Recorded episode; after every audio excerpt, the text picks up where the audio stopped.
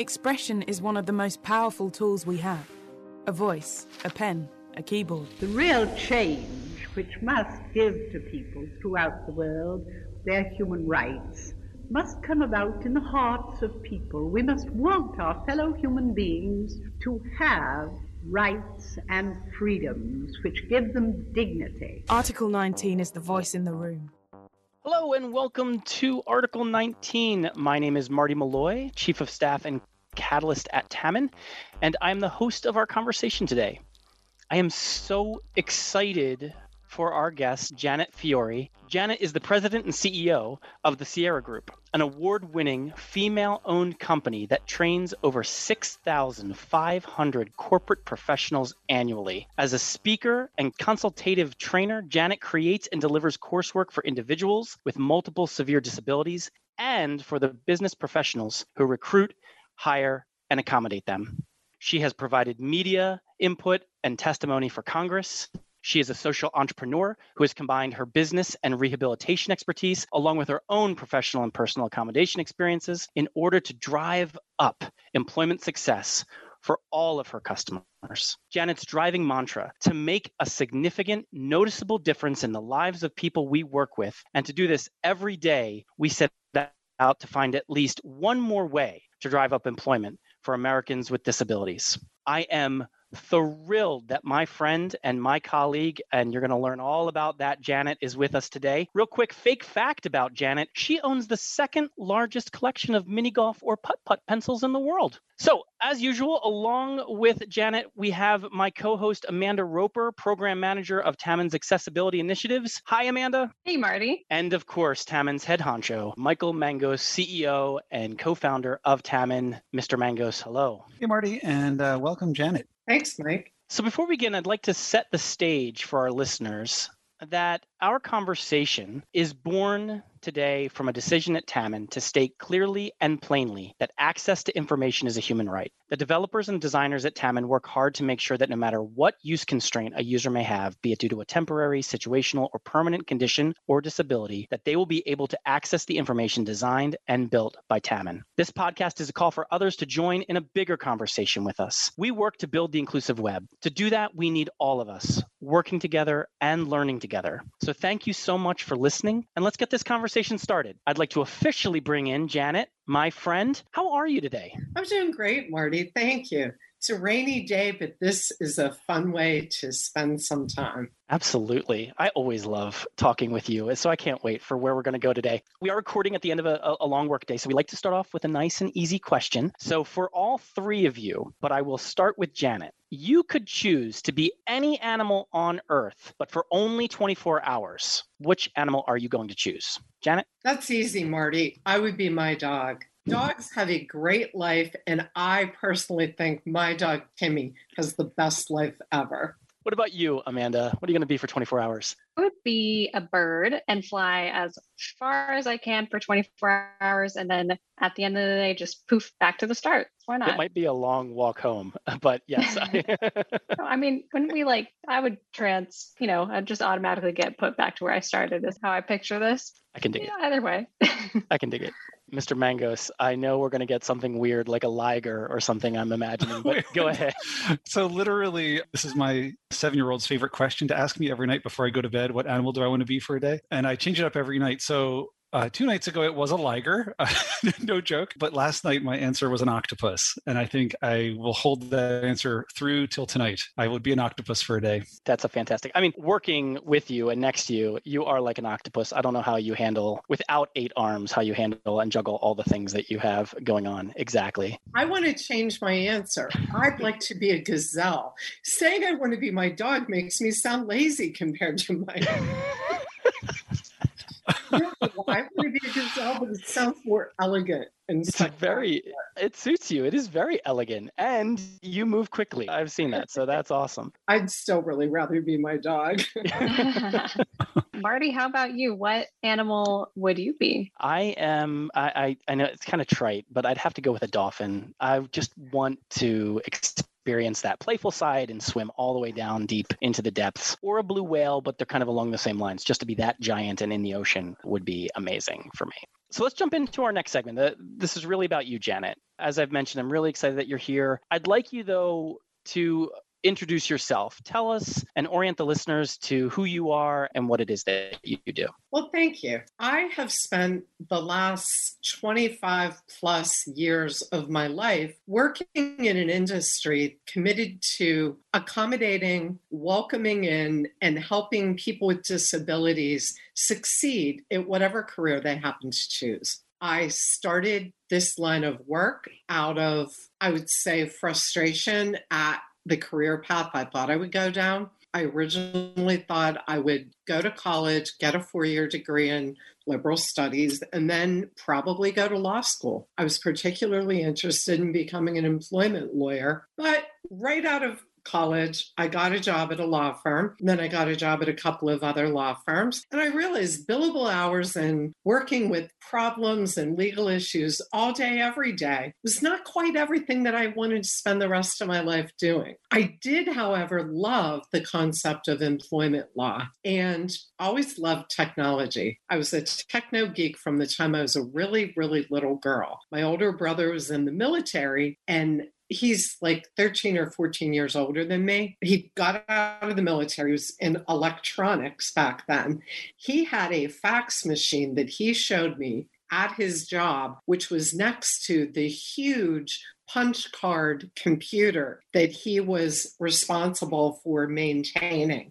And I was hooked. How in the world does this piece of paper go in that machine and come out on someone else's phone? I became hooked on technology at that point. So basically, I didn't know what I was going to do with my life. And along came this. That's fantastic. So we have been working together for almost a year now, and I actually can't believe that it's that, as we've been figuring out ways in which the Sierra Group and Tamman can have more of an impact in the world. But one of the things, as I thought about you coming on to the podcast today, is that I had never kind of heard Sierra Group's origin story. Can you tell us a little bit about the early days of the Sierra Group and really how you became the national expert that you are? That's an interesting journey. How much time do we have? as, um, as much time as you need. I started my career, as I said, I thought I was going to go to law school. So I got a job as a paralegal, and that was going to be the way to go to law school at night. And the work that I enjoyed was on cases where somebody that had become disabled, maybe from an accident, maybe there was negligence involved, an individual had lost the ability to do something, yet through technology and money, we could help a person who became quadriplegic in a car accident get a van that had hand controls. That was a scenario that actually I'd seen in place with my college roommate's brother, somebody who had a terrible accident, but technology gave back some ability to do his job. So literally, I was working in Pittsburgh at a law firm. That's my hometown, loving my job, helping manage a litigation team where part of the job was finding ways to mitigate the loss through things like technology. I was pretty much happy and thought I had my career set for a while when, well, I accidentally fell in love and moved to Philadelphia. Not that Philadelphia was an accident. However, once I got to Philly, I was not happy working in a paralegal role any longer. You know, it lost the magic of being part of a team that was really creative and innovative, and it became just a job. So I went to work for Aetna Insurance, handling commercial liability claims for catastrophic loss. So again, I'm helping mitigate what a person was unable to do through researching and finding technology, really assistive technology, to give people back as much ability as they could have. That was where my passion kind of came in, and my wide-eyed child love of all things technology. I found a device called the Butler in a Box, which was the early rendition of Alexa. You could have named him Alexa, but we called him Alexander. And you said, Alexander, television on, please. Alexander, lights. It was home automation, ten thousand dollars for that device, and I was selling them to high-end contractors or trying to find ways that the same voice activation can help people with quadriplegia and other disabilities. So, yep, I had my own butler in a box. You didn't know that, did you, Marty? No, I had no idea. And the magic of the internet allowed me to find a link to Butler in the Box on a website right away. It's amazing. That's amazing to me. I had no idea that there was that kind of... Can I just say, Marty, that I've had so many conversations with you. You and I have had some work time together and some social time together. It just never ceases to amaze me that every time we talk, I learn something new about you. That's great. Right. I still have the butler, but I've lost the password. So, Mike, maybe you can break the code and we can have our ten thousand dollars nineteen nineties butler. Or wait, I'll just go to Alexa. That sounds like a throwdown. I feel like I have to crack it now. Exactly. That's so amazing. So, Janet, I'm curious, and you've sort of begun to allude some of these personal stories that meant so much to you in your early part of your career. I'm just wondering, as you know, you think about some of the specific moments or clients in your career, is there any situation or someone who really stands out that holds a special place in your memory? Yes, Marty, thanks. In fact, there are two people that come to mind that I want to call out specifically. Two individuals that helped shape my early career and really led to everything I do today. First, I learned from a mentor back at the law firm where I was working. This mentor was next door neighbors to a woman whose husband ran the Pennsylvania Office of Vocational Rehabilitation years ago. She sat me down over homemade cookies and coffee and said, Janet, this technology that you're interested in promoting for people with disabilities, you need to get yourself a contract with the public program of vocational rehabilitation. That's where people can pay you for your expertise and your services. Well, as a young, hungry entrepreneur, literally hungry, I was on it. I drove to the meeting and I got the very first assistive technology vendor agreement that the Commonwealth of Pennsylvania's O V R had ever given out. They gave it to me without even any background, any paperwork. It was a fee-for-service line item. I found out later they didn't know what AT was, and they didn't think it was really going to take hold. So they bypassed all the extra effort for about a year and a half until they figured out everybody wanted to use assistive technology vendors. And it was for one simple reason. The Rehab Act had been reauthorized in nineteen ninety-two to state people with the most severe disability had to be served first to be able to go to work. Well, that meant there's one way for a person who's quadriplegic to be able to maybe learn to become a computer programmer or do a job as claims adjudicator for an insurance company. And that one way to do it is adaptive technology. So I met my mentor in the rehabilitation field, a gentleman who was in charge of one third of the country for the Voc Rehab program. He said, come sit with me and learn about the public program of Voc Rehab, because you, young lady, I was young back then, you, young lady, have the answer to the future of people with severe disabilities going to work.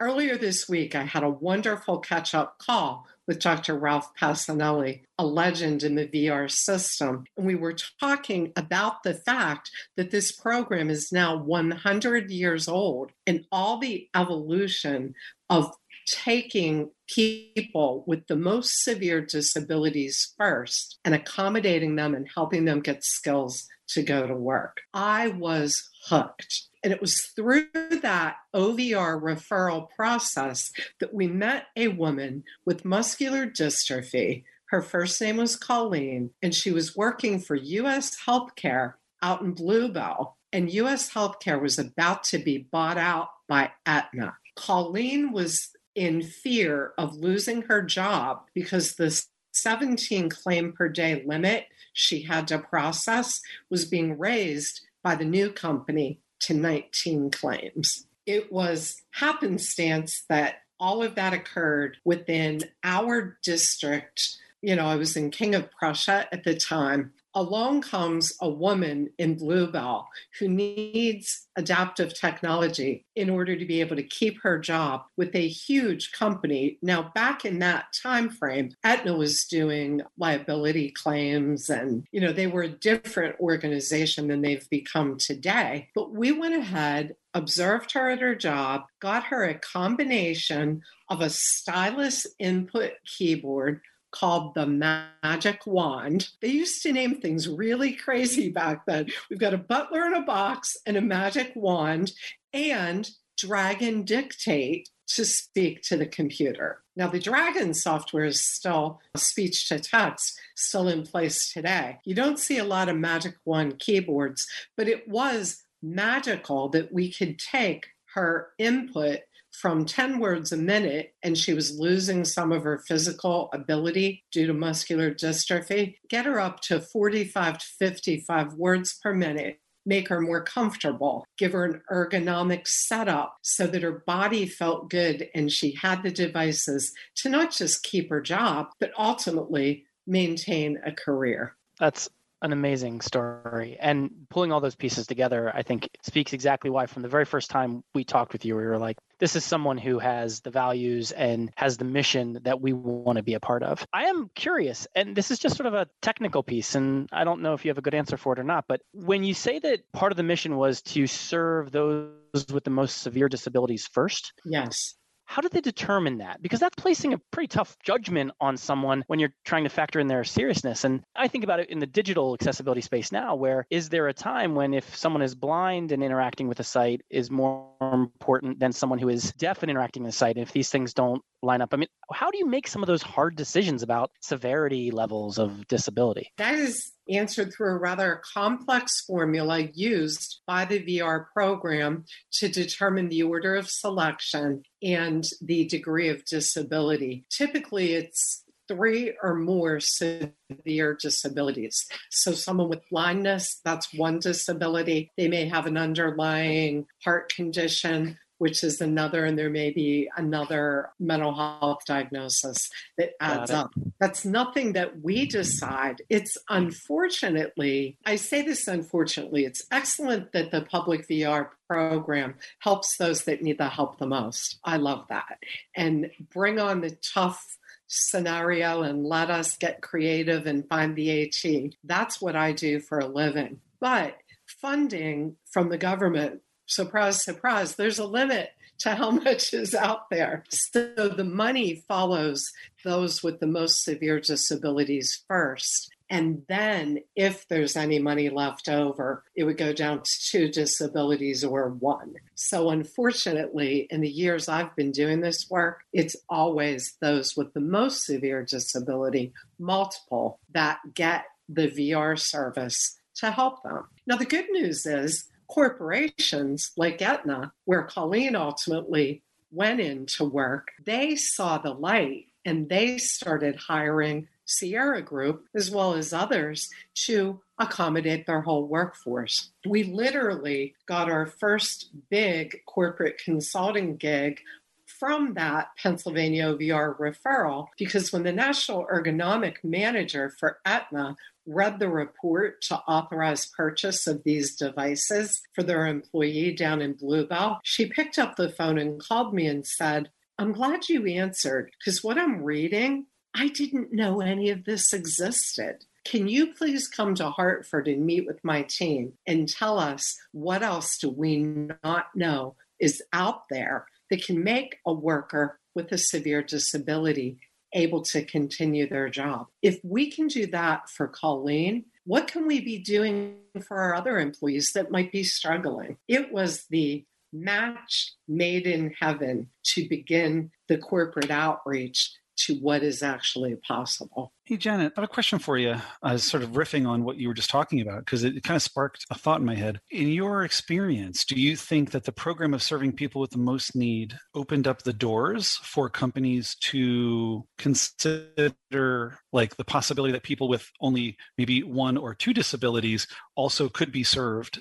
Did it sort of blow the doors open on that thinking, or did it really double down on the idea that someone with a disability has to be like so disabled that, you know, that it's sort of like, did did it create a chasm? You know, because I think it could go either way, right? You're absolutely right, Mike. One of my other mentors, a gentleman named Skip, was working at Unum Providence when I was doing this project work with Aetna, and I met him through some other channels. And he said to me, Janet, he was the international return to work manager for Unum. He said, Janet, how can you expect a company to know how to accommodate Colleen with muscular dystrophy and all of these severe disabilities when we can't get our own workers back from comp into the desk getting the job done? So through Skip and Mary at Aetna and my company, we started brainstorming. We had to find a way to bridge that chasm. And we figured that the best way to do it was to simultaneously work the most severe disability end of the spectrum and promote that ability. It was newsworthy.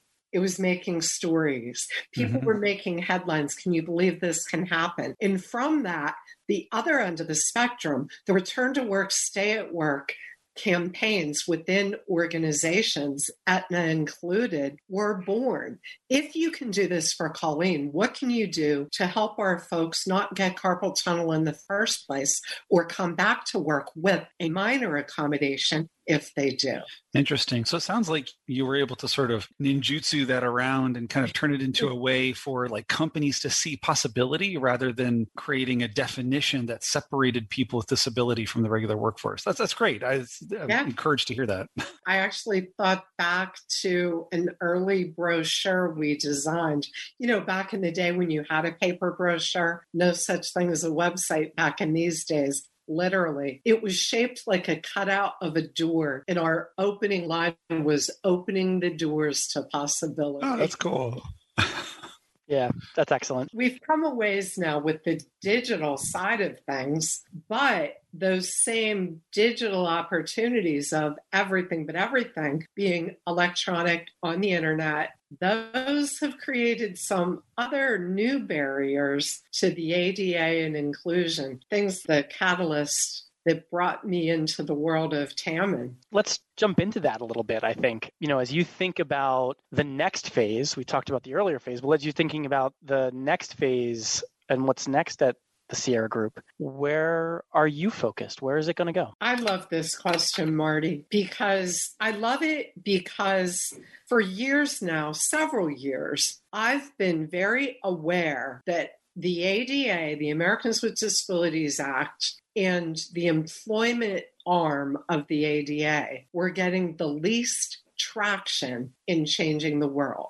Companies know that reasonable accommodations need to be made if Colleen needs a Magic Wand keyboard and dragon to do her job. That is common knowledge. However, the technology, the website, the C R M, the databases, all the tools we use interactively, even the online media platforms that we're all using to talk to one another and have meetings, all of those need to be built with digital accessibility in mind. And while I know it and I believe in it, I had one employee who passed away a couple of years ago who had expertise in the digital accessibility part of the equation. Accommodations are specific to a person. Digital accessibility, if that doesn't exist on your career site, how's someone like Colleen ever going to apply for a job to go to work at your company if she hits a digital accessibility barrier? I was seeking and focusing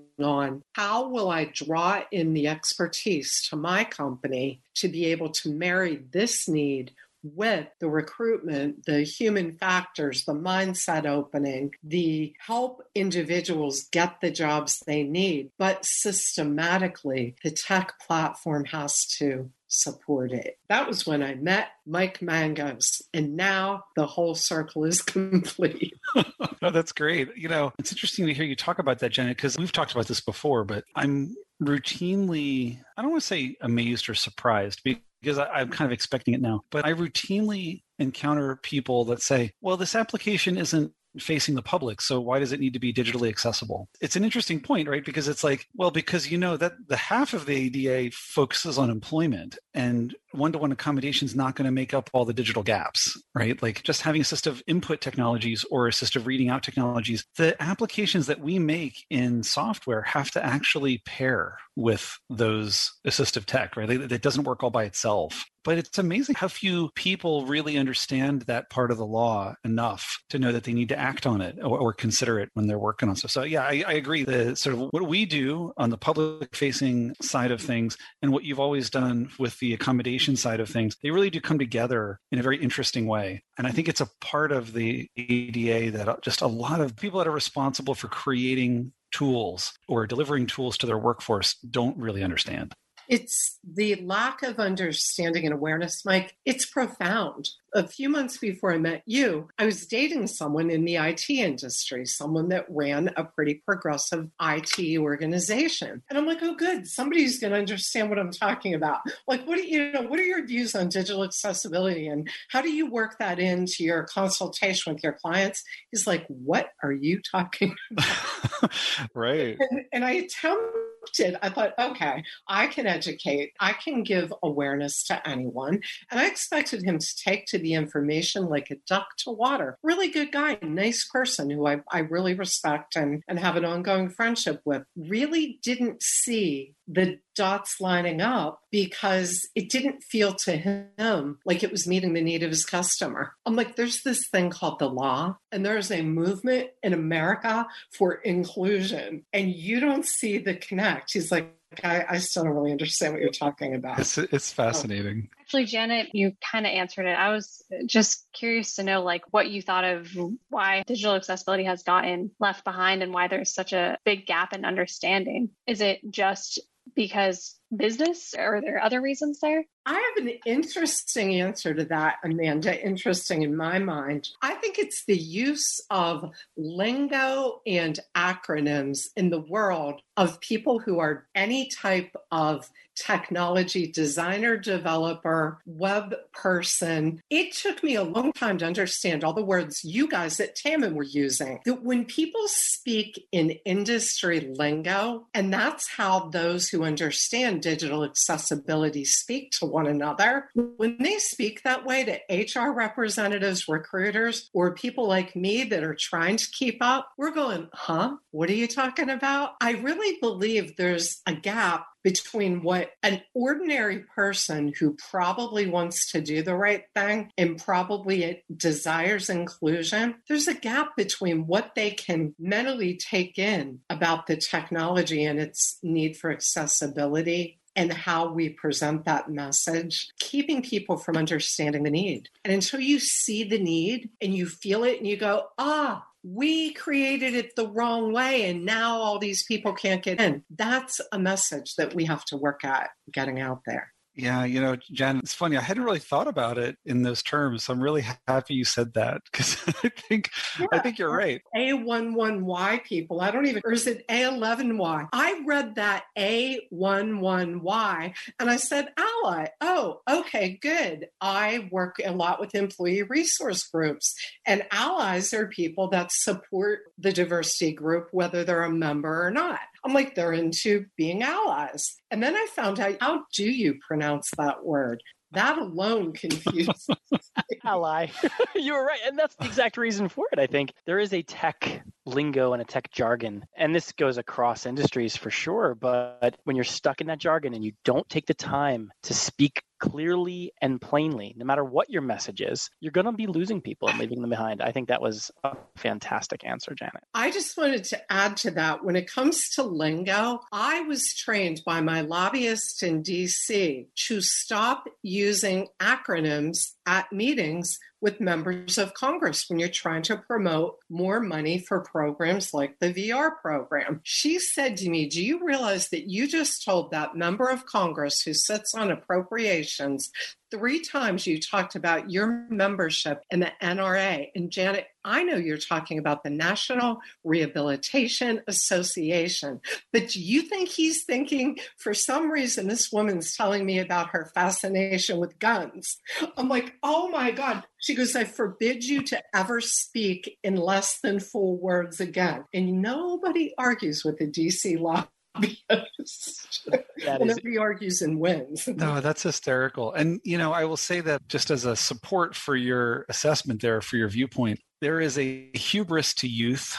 Often technology is associated with youth. And then there's another hubris that comes along with once you've understood like complex technology, like a developer or even a U X designer, you know, there's a hubris that comes along with that as well. And all of that gets expressed. I, I mean, it just reminds me of that Saturday Night Live skit with the I T guy who'd run around who was just frustrated with everybody in the entire company who couldn't do all the things themselves. But it's really observant of you, I think, to point out. But I do I do agree that it, it, it comes with a little more than just the acronyms. I think just changing the acronyms would pull more people into the conversation. But I think it's the hubris that comes along with knowing how those things work, you know, being the magician, and where the, what we do is magic for a lot of people, including Marty, in fact, because I rib him about that all the time, you know, that what we do is magic to a lot of folks. And sometimes we have to remember that the purpose of magic is not to hold it over other people's heads or to exclude them from a conversation, but rather to bring them into spaces, you know, and we need to apply that same kind of thinking when we're making what we make, not just, not just as sort of like this theoretical abstract concept as a byproduct of what we do. Right. And Amanda, back to your answer, it's the storytelling that goes with the tacky solution, the magic. If you tell a human story with your magic, people can buy into it and remember it and maybe give you a chance to work the magic. That's perfect. I'm going to end us there for this segment, but I know, Janet, you are going to be coming back and continuing some of those stories and helping to illuminate the magic through those stories. We expect you to be on this podcast many, many more times. But before you go, we ask all of our guests the same three questions. And so I want to ask you, are you ready for three questions? Sure. First one is, what is one personal accommodation that you make? To do my job each day? Whatever you want. It could be to do your job. It could be in your personal life, whatever you need. Take it wherever you like. Okay. I have a slight visual impairment, so I use high contrast font colors as well as a fourteen point or greater font size on everything that I do. And I also use memory accommodations all day, every day in my personal life as well as my professional life. You inspired that a question originally, by the way. I just want you to know that. Uh, the second question is, what is something about the world that keeps you up at night? Marty, there is so much going on in the world that could keep me up all day and all night, every night for all of us, particularly in twenty twenty-one, coming out of a pandemic. However, I'm a woman of faith and I sleep like a baby every night. I give it up, I let go, and I let God. So your final question is, what is one recommendation for a game, a book, a movie, a T V show, whatever you have for us? What are you going to share? That's an easy one because I'm an avid reader. I'm usually reading two or three books at a time. And I just finished this morning, The Year of Yes, How to Dance It Out, Stand in the Sun, and Be Your Own Person by Shonda Rhimes. Fabulous story, so candid, on point. I can't imagine anyone not enjoying this book. That is a great recommendation. While I have not read that book yet, I have met Shonda Rhimes and spent no. some time with her, and she is electric. So I'm sure that it came through in her writing as well. She was a force from the minute she walked in to the minute she left. It was just, uh, I was tired and I didn't even do very much. Uh, she was just a lot, which was wonderful and it was inspiring. So I imagine that that's a pretty great book too. Wow. With that, I appreciate your time. I appreciate you. Thank you so much for spending a late afternoon with us, an early evening, and I cannot wait to continue these conversations with you on future Article nineteen podcasts. I can't wait to come back. Thank you, Marty, and everyone at Tamman for the great work you guys do. Thanks, Janet. Thanks, Janet. If you like what you heard today and want to explore more about digital accessibility, inclusivity, or to schedule a time to talk with us, you can find the whole Tamman team at tamman inc dot com. That's T A M M A N I N C dot com. Or follow us on social media at Tamman Inc on LinkedIn, Twitter, Instagram, or Facebook. We'll talk to you again next time.